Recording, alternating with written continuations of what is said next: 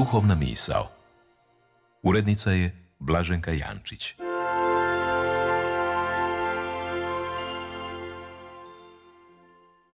Govori Jure Zečević, Karmelićanin. Poštovani slušatelji, danas započinje svjetska molitvena osmina za jedinstvo kršćana. Geslo ovogodišnje molitve za jedinstvo izabralo je Vijeće crkava Minnesota u Sjedinjenim američkim državama iz prvog poglavlja proroka Izaije 17. redak. Ono glasi Učite se dobrim dijelima, pravdi težite. Time nas Vijeće crkava Minnesota zajedno s ekumenskim vijećem crkava iz Ženeve i papinskim vijećem za promicanje jedinstva kršćana iz Rima zajednički pozivaju da razmotrimo imamo li snage i odlučnosti pridonositi da u stvarnosti oko nas, upravo po našem zauzimanju, bude više dobrih dijela i pravednosti. Na spomenutom biblijskom mjestu prorok Izaija u osmom stoljeću prije Krista oštro kritizira dvije pojave u judejskom društvu svoga vremena. Prvo osuđuje bezosjećajno ugnjetavanje siromašnih i na razne načine potlačenih osoba od strane vladajućih i bogatih slojeva.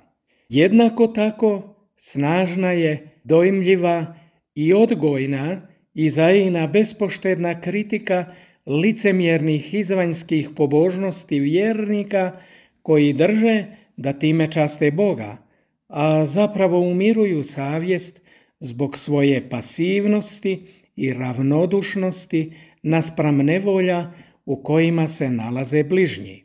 Bog se po proroku Izaiji obraća i jednima i drugima, i tlačiteljima bližnjih i onima koji su samo prividno pobožni. Što će mi mnoštvo žrtava vaših? Prestanite mi nositi ništavne prinose. Kad mi omrznu, svetkovine vaše i sve duše mrzim, teški su mi, podnijeti ih ne mogu. Kad na molitvu ruke širite, ja od vas oči odvraćam. Molitve samo množite, ja vas ne slušam, jer ruke su vam u krvi ogrezle. Zato operite se, očistite, uklonite mi s očiju dijela opaka, prestanite zlo činiti. Učite se dobrim dijelima, pravdi težite, ugnjetenom pritecite u pomoć. Siroti pomozite do pravde.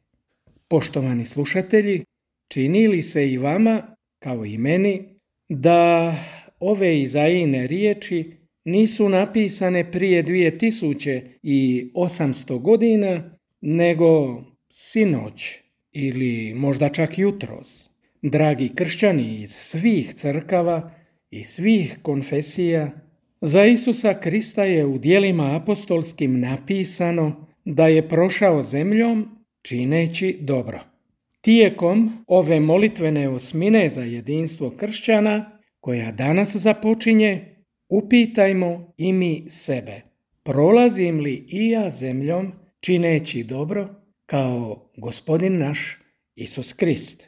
Ili, dakle, glavno pitanje koje ovogodišnja svjetska molitvena osmina za jedinstvo kršćana pred nas stavlja jest možemo li kao kršćani u većoj mjeri pridonositi da u svijetu bude više evanđeoske substance, da u svijetu bude više jednakosti, pravde i dobrih dijela.